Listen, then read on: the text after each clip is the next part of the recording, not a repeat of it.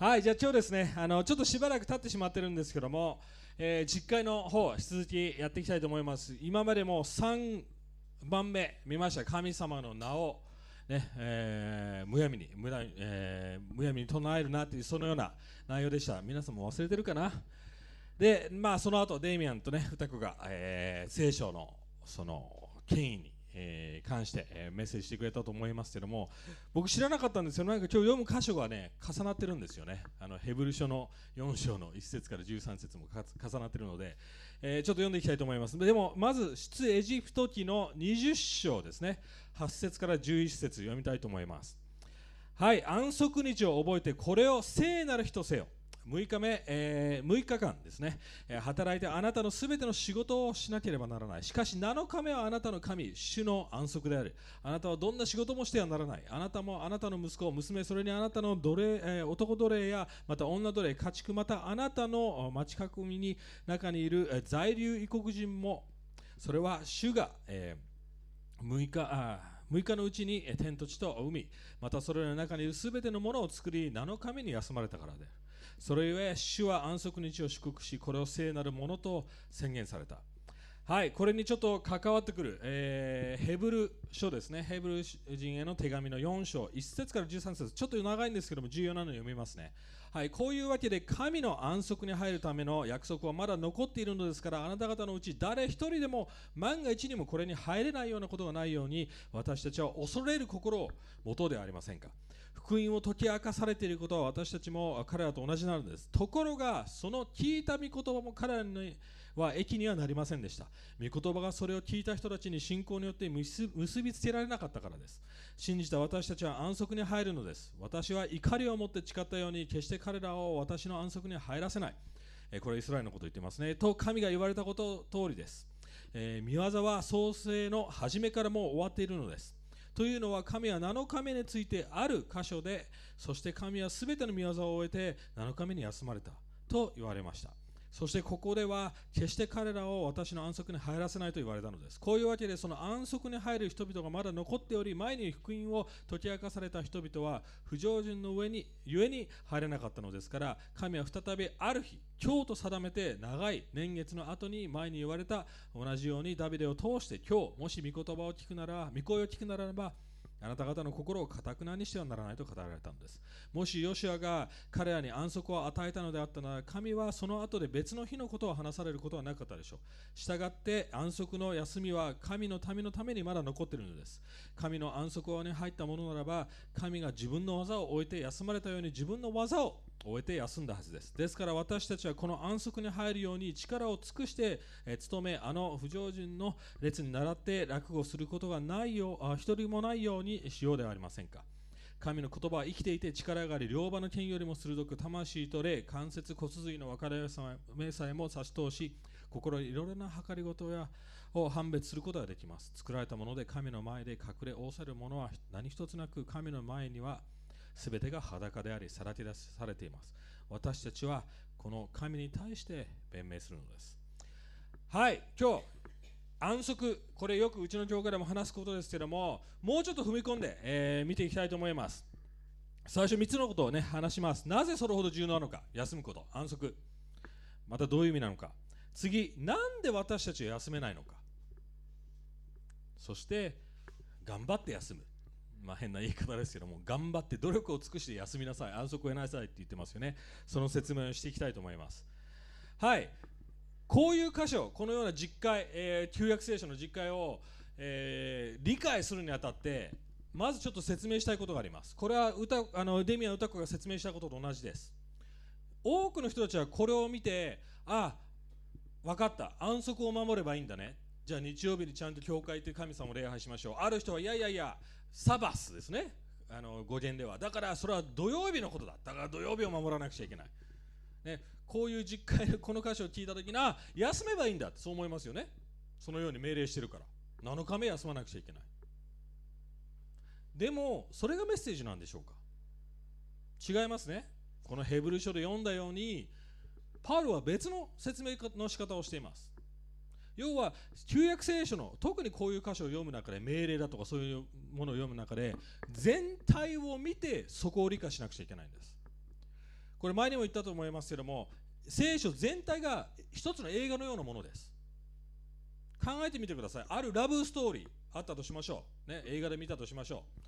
ある男性と女性がですね、えー、いてであることがきっかけで別れたとしましょう。例えば、えあなたの口は臭い。デブで、えー、しかもイケメンじゃないから私は別れるわってやって破局してしまった。そのカップルが後で分かります？修復してまたラブラブになってハッピーエバーアフターそういうストーリーだったとしましょう。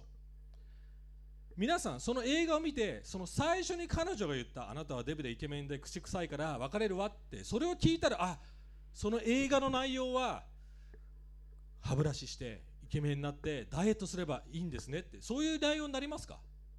ならないですよね。そこの箇所だけ。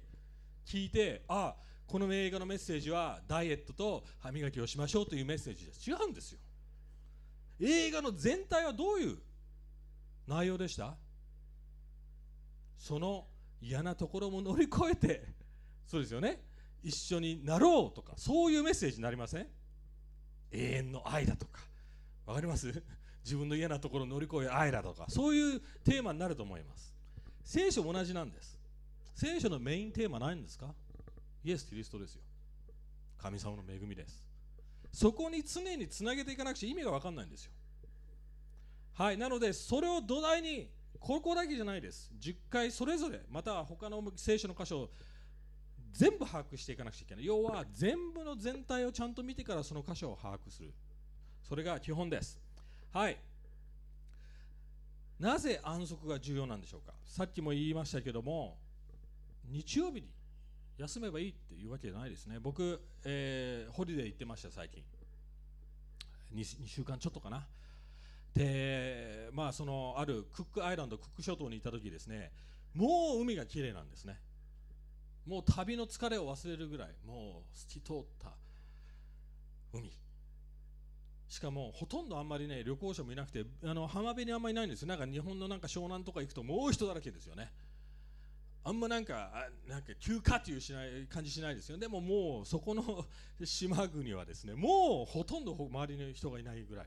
もうなんか自分のプライベートビーチを持ってるような感じです。しかもそこに美味しいえサンドイッチそしてビール片手に休んでる自分ああ幸せだと思いました。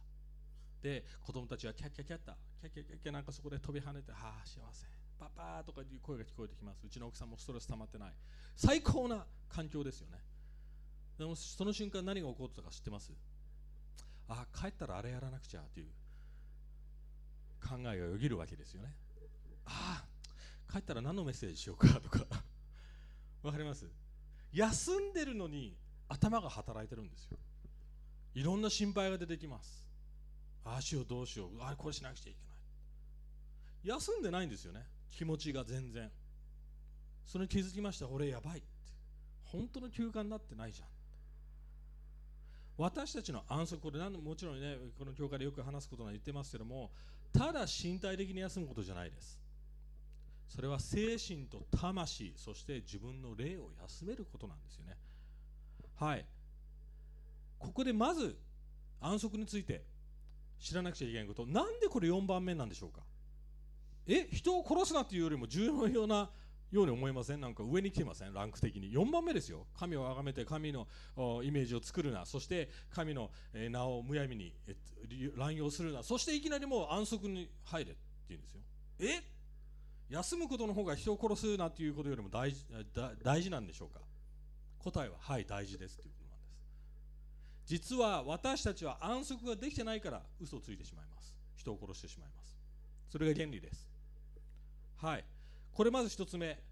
神様が全ての主の主だっていうメッセージですね。この出エジプト記は。神様が絶対なる救世主であり神である。それが第一の戒めです。要は休めてないイコール実は神様に逆らうっていうことなんです。えってなりません？休んでないイコール神様に反抗してるんですよ。はい。それはヘブルの4の11さっき読んだところにあります、はい、ですから私たちはこの安息に入るように力を尽くして努めあの不従順な列になって落語することがないようにしましょうって言ってます。えって思いません？なんで休めないことが神様に反乱逆らうことになっているんでしょうか？それも後で説明します。神様を信じてないからなんですね。神様に頼ってないから究極的に。神を神として扱ってないからなんですこれは。要は神様信じてますよあなたに従いますよって言いながら神様の言ってることを信じてないわけです。覚えてます？イスラエルの今までのストーリー。神様いろんなことを言いました。例えばマナ天からパンが降ってきましたよね。次の日まで残しておくな。って言いましたよね。でも残しておいたやつらもいました。それで腐っちゃったり。常に何度も何度も神様が言ったことを信じなかったわけですよ。要はそういうこと自体がもう神様に対して従ってないっていう意味なんです。これめちゃくちゃ重要です。だから安息日を守ってるか守ってないかっていうのは実はテストなんですはい、この当時、これ一度話したこともあると思いますけども、この当時の国々は7日間働いてました。それが当たり前の世界でした、イスラエルの国以外は。7日間ずっとぶっ続けて働く世界だったんですね。でも、イスラエルだけが6日でいい。7日目休んで。でも彼らにある葛藤がありました。それは生産性が落ちるわけですよね。要は1日分働いてないから、他の国よりも。生産性が落ちると思いません？収入が減るって思いません？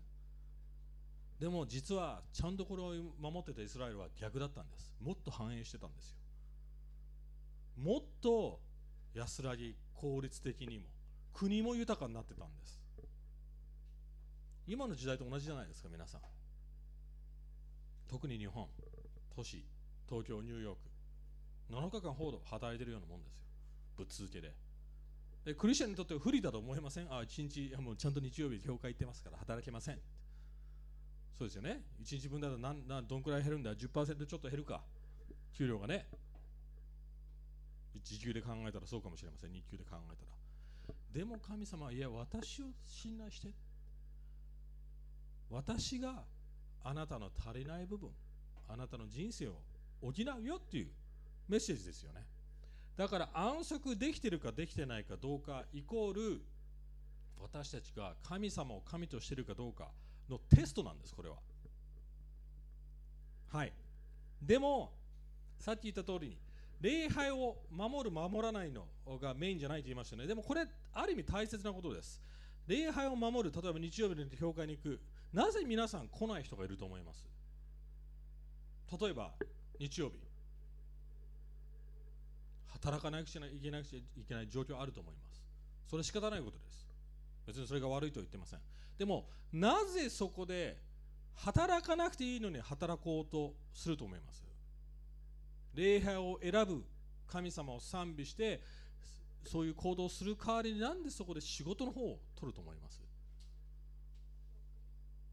うん欲もあるかもしれません。心配もあるかもしれません。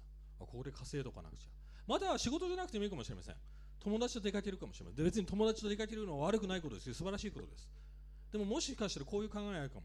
あ今ここであの人にイエスって言っとかないと嫌われるかもしれない。そうですよね。またはああそこでバーゲンセールでこの服買ってないと私可愛くなれないとか。いろんな動機があると思います。でも探ってってみると究極的にはそれがこっちの方が重要だって言ってることですよね。別に服を買う友達と遊ぶ悪いことじゃないです。勘違いしないでください。でも究極的な優先順位何が一番大切なのと思った時に結局神様の中で安らいで安息して神様の言葉を聞くことよりもそっちの方が大切になっちゃうわけですよね。僕の場合だとゲームかもしれません。ゲームやってた方がある意味はあ落ち着いて集中できるって分かります？そういう感覚になります。でもその時僕自分に問いかけさなくちゃいけないんですよ。神様から安息や安らぎを得るよりもゲームから得ようとしてるわけですね。わかります？これ全てのことに言えます。偶像礼拝なんです。はっきり言って。安息を得てないイコール偶像礼拝。別に教会行ってる行ってないかとかそれが偶像礼拝とか言ってるわけじゃないですよ。でも心の奥底を見てください、はい、なので2番目のポイントに入っていきます。なぜ休めないのか。これは創世記に戻ります。これ、えー、ヘブル書でも書いてありますよね。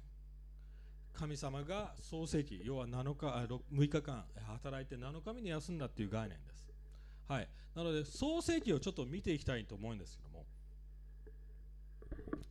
はい。なぜ私たちは休めないのか。さっきも言いました。神様の言ってることを根本的に信頼できないから。私たちは休めないんです。覚えてますか？アダムとエバ彼らは罪を犯しましたよね。なんで罪を犯したと思います？悪魔の言ったことは信じたからですね。神様の言ってることよりも悪魔の言ったことを信じたからです。その途端いろいろ起こりました。いきなり自分をが裸だっていうのを気づいて自分で作って葉っぱを作ってつなぎ合わせて隠しましたよね。はい面白いです。そこで実はその作るっていう言葉人間に対して初めて使ってる言葉です。本当に分かります？創世記の中で人間が何かを作った最初の描写です。何をしてます？仕事をしてるわけですよ。何の何のために自分を隠すため自分の恥を隠すため自分のアイデンティティを隠すために自分のアイデンティティを私はこうじゃない私は良い人間だっていうふうに自分に言い聞かせるために作業をしてるわけですよ。そこで。はいまず最初私たちが休めない理由みんなアイデンティティを作ろうとしてるからです。仕事でも友達付き合いでも何でもです。誰でも自分のアイデンティティを何かしらで作りたい。その働きでいっぱいなんです。それから休んでないんです。最高のビーチにいても。どんな状況にいても。寝てても頭の中はそれでいっぱいです。それがまず第一。自分のアイデンティティを。次男性にはどのようなことが起こりました？神様こう言いました。あなたは作業しても作業してもそれで満たされないようになる。わかります？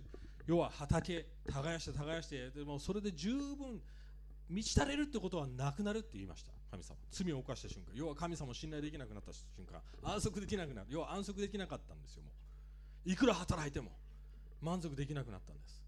それが2つ目。人間は自分を満たすために常に動いてしまってるんです。自分の心地よさ自分の快楽。あああの時あやっと落ち着けるっていう時その瞬間までずっと生きてるんですけどもその瞬間来ないんですよ。それがある意味呪いの一部です。罪を犯してしまったことの一部。女性どうなりました？神様を超えました？あなたは夫の愛を追い求めるが満たされることはない。現代の女性の多くの問題でそうですよね。結婚したい。ああいう男性と付き合いたい。家族を持ちたい。素晴らしいことです。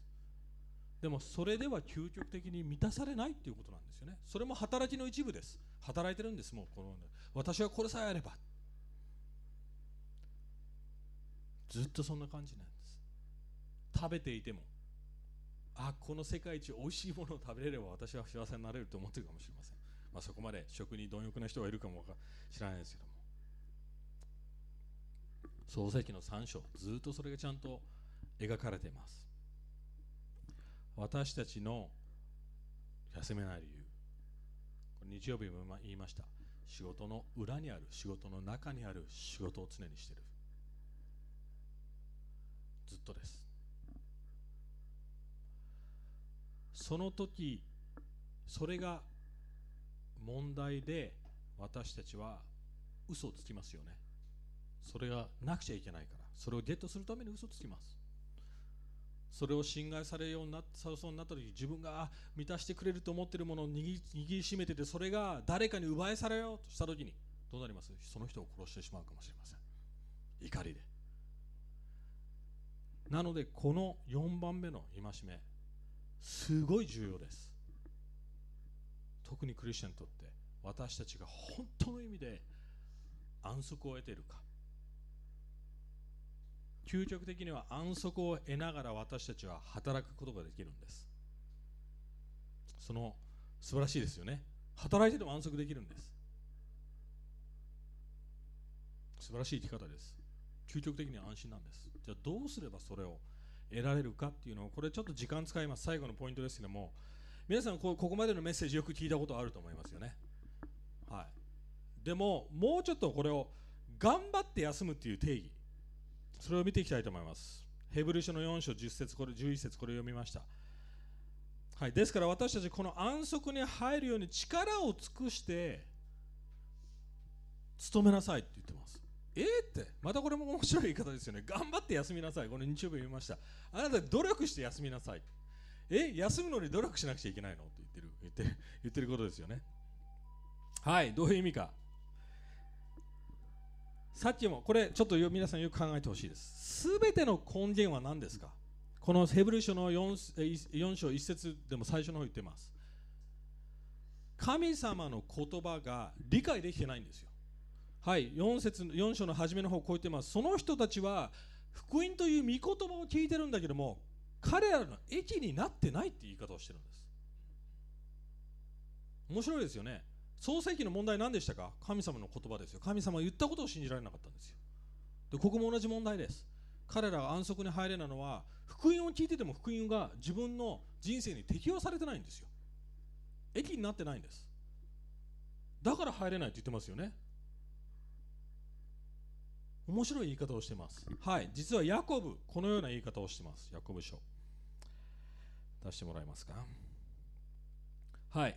1の22、えー、から25また御言葉を実行する人になりなさい。自分を欺いてただ聞くだけのものではあってはいけません。御言葉を聞いても行えない人がいるならその人は自分の生まれつきの顔を鏡で見て見る人のようあうん、顔を見て見る人のようです。自分を眺めてから立ち去るとすぐにそれがどのようなであったか忘れてしまう。ところが完全な立法すなわち自由の立法を一心に見つめて離れない人はすぐに忘れる聞き手にはならないでことを実行する人になります。こういう人はその行いによって祝福されます。面白い言い方ですよねこれね。はい。ただ聞くものじゃなくて実行するものなれそれいいことです。そうですよね。聞いたらちゃんと実行する。じゃあそうなるためにはどうすればいいって書いてありますか？25節。完全な立法すなわち自由の立法を一心に見つめる人って言ってます。完全な立法って何だと思います？完全な立法を10回全部守る人です。完全な立法イコール実会を全て守る。神様が言っていることを全て守る。そして何て言ってます？自由。デイメンもこれました先週。イエス・キリストは全て完了したって言いましたよね。何をしたんですか？立法を全部完了させたんです。完全な立法イコールイエス・キリストなんです。イエス・キリストが究極的な完全な立法なんです。そしてそこに自由があるって言い方をしています。そしてヤコブこう言ってます。それを見つめなさいって。それを見つめて忘れないで。多くのクリスチャンはこうです。福音見つめます。鏡を見るように自分の顔を見るように。でもその鏡を離れるとすぐ福音忘れちゃうんです。そして働きの中に働きモードに戻っちゃうんです。ああ神様素晴らしい感謝します。でも次の瞬間あああれがないと私生きてない。いけない。ああしなくちゃ私は満たされない。もうその繰り返しですよ。日曜日に来て福音見てあすぐ忘れる。だから実行できないんです。福音が現実になっていかないって言い方をしてますこれ。なので聞いて実行することが重要じゃないんです。あ重要重要じゃないというかそれ重要ですけどもそれをやろうとしてそれをやろうとしてできるもんじゃないんです。言ってるの分かります？実行したいならイエス・キリストを見つめてって言ってる。そうすれば自然に実行してするような人になれますよ。なので最初頑張って休むイコール頑張って神様の言葉福音を理解してください。とことん忘れないでください。その詳細を。その意味を。イエス・キリストが成就してくれた。はい。その次。これも重要です。その後になんかいきなり神様の言葉のことがポンって出てきません？12節。神の言葉は生きていて力があり。あれって思いますねあれ今まで安息のことを話してたのになんでいきなり神様の言葉が？実はつながってますちゃんと。これはその福音を見て福音という神の言葉イエス・キリストである神様の言葉を見た時にどのような作用があるか。力があるか説明してくれてるんです。はいまずこう書いてあります。神の言葉は生きてますよ。今あなたのこの人生で適用できますよ。あなたのそばにあります。そして力があるって言ってます。そして両刃の剣よりも鋭い。これも面白い言い方です。私たちの教会いつも、あのー、この極端なことを話しますよね。例えば日曜日も覚えてます、何？仕事が重要すぎてあってもいけないし仕事は重要なさすぎてもダメだとか分かります神様は愛の神であり聖なる神でありとか。聖書で常にその2側面っていうのを強調する場面いっぱいあると思います。それを多分僕は個人的にはこのあのこの、ヘブル書を書いた人が言ってるのは両刃の剣ってするものだと思います。両方の極端を切ってくれる。そして福音の真実を私たちに突き刺してくれる。はい次何て書いてあります？そして鋭いそして魂と霊と関節の骨髄の分かれ目さえも指して心のいろいろな計りごとを判別することができますって書いてあります。はいこれが重要な作業です。さっきも言いました。例えば日曜日に他のことを選んでしまう。その理由を探ってください自分。今日ここでストレス溜まってる理由を探ってみてください。自分の魂のメカニズム自分で理解してますかっていうことです。なんで今日落ち込んでるか分かります？皆さん。自分が。説明できますか？なんで今日とことん心配してしまってるか？なんで集中できないか？なんであの人が憎いか？なんで妬みを持ってるか？自分の心の状態を福音を通して説明できますか？これ重要な作業です。手術です。手術してもらってください。神様にそこを当ててもらってください。そして分かれ目あこの部分はいらないな。この部分で私は心の奥底で私は神に信頼してないな。あここに福音を入れなくちゃ。ここに神様の真実を入れなくちゃ。だから僕がホリデーでしたことと同じですよね。休る体は休んでますよ。でも頭が自然にポワーっていくわけです。ああ2週間後のメッセージ何しようかな。あああのメッセージすれば俺気になれるかな？いやなんで俺気になれることを考えてるんだろうとかね。分かります？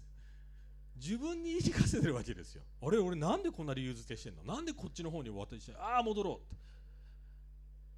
最初の詩篇の43のダビデがしたことと同じですよ。我が魂よって。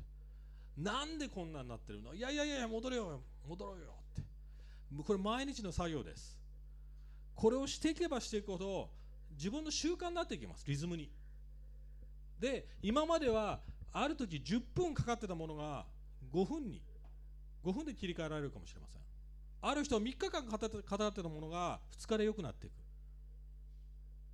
わかります？1週間ボーイフレンド振られててがっかりしてたのが1日で良くなるかまあそこまでは極端だけども。わかります？言ってる意味。これは積み重ねです。習慣です。なんであの人に怒ってしまうんだろう？なんで私の上司にイライラしてしまうんだろう？なんであの同僚が嫌いなんだろう？変わってってますか皆さん？毎回。手術をしてもらってください。そしてそれを認めてあげてください自分で。あ私の問題これなんだ。そして福音の力で切り替えるということです。そしてこれが大切です。このヘブル書の4章。いつそれをやれって言ってます？いつ安息に入れって言ってます？今日って言ってるんです。今日この時にそれをやってって。今日この状態で今この状態で神様の言葉を聞いた時に心をかたくなにしないでって言い方をしてます。逆の言い方をすれば福音を語った時にかたくなになっちゃうこともできちゃうわけですよ。どうなってなるんでしょうか。いや私はそういう状態じゃない。私はには問題ないということもできます。私はまたそれを手放したくないってかたくなることもできます。今日です。はい最後。マタイの11の28有名な箇所です。すべて疲れた人重荷を負っている人は私のところに来なさい。私があなたにを休ませてあげます。私は心優しくへりくだっているからあなた方もくびきを追って私から学んでください。そうすれば魂に安らぎをが来ます私のくびきは追いやすく私の根は軽いからですこのこれ興味深いなんでなんでイエス・キリストはあ私のもとに来て完全に休みなさいって言わなかったんだろうと思いません？いや、くびきを追ってって言ってるんですよ。いや、くびきは追うよって。重荷はあるよって。これ究極のバランスだと思います。重荷はあります。責任もあります。人生重いものはあります。でも休めるんですよ。それが頑張って休むっていう生き方です。人生頑張らなくちゃいけないです。同時に休めるんです。それが私たちの究極の生き方だと思います。これ忘れすぐ忘れちゃいます僕も本当に僕この教会やっててね何て言うのかな僕もこれ5年間ぐらいこの福音の中心のね何て言うのかなそのアプローチっていうんですかこのような学んでなあ分かったと思ったら俺落としにはね落ちてるわけですよね。例えば例えばね教会最長最近いいこと起こってます。分かります？例えばあ場所が与えられそうだったり人々が増えてて。そうするともうすぐ自分のプライドになるんですよ。あ俺うまいことやってるじゃん。わかります？でそうなったらどうなると思います？例えば例えばねあの与えられていることがうまくいかなくなった途端例えば、えー、これは例えばの話ですよ。あの今話し合ってる物件がダメになってしまったら。どうなると思います？僕その状態だと。めちゃくちゃがっかりするわけですよね。で自分を責めます。あああの時ちゃんとそのオーナーとちゃんと話をつけてなかったから。って自分を責め始めますよ。で教会員が減ってしまったらどうなります？もうあ俺嫌われてるんだとか。わかります？そうそうじゃないのに。そういう捉え方をしちゃうわけですよね。本当に怖いですよ私その瞬間もう休んでないんです。自分の魂が休んでないんです。じゃあ休んでる状態はどうなんでしょうか。いやなるようになる。神様の教会だし神が結局祝福し人を増やしてくれる。私の責任重荷くびきは福音を忠実に語ることです。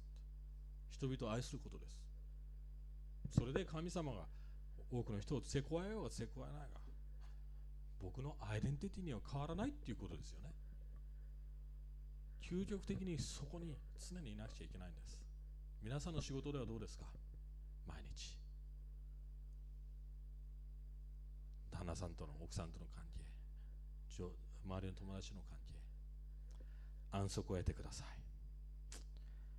はい。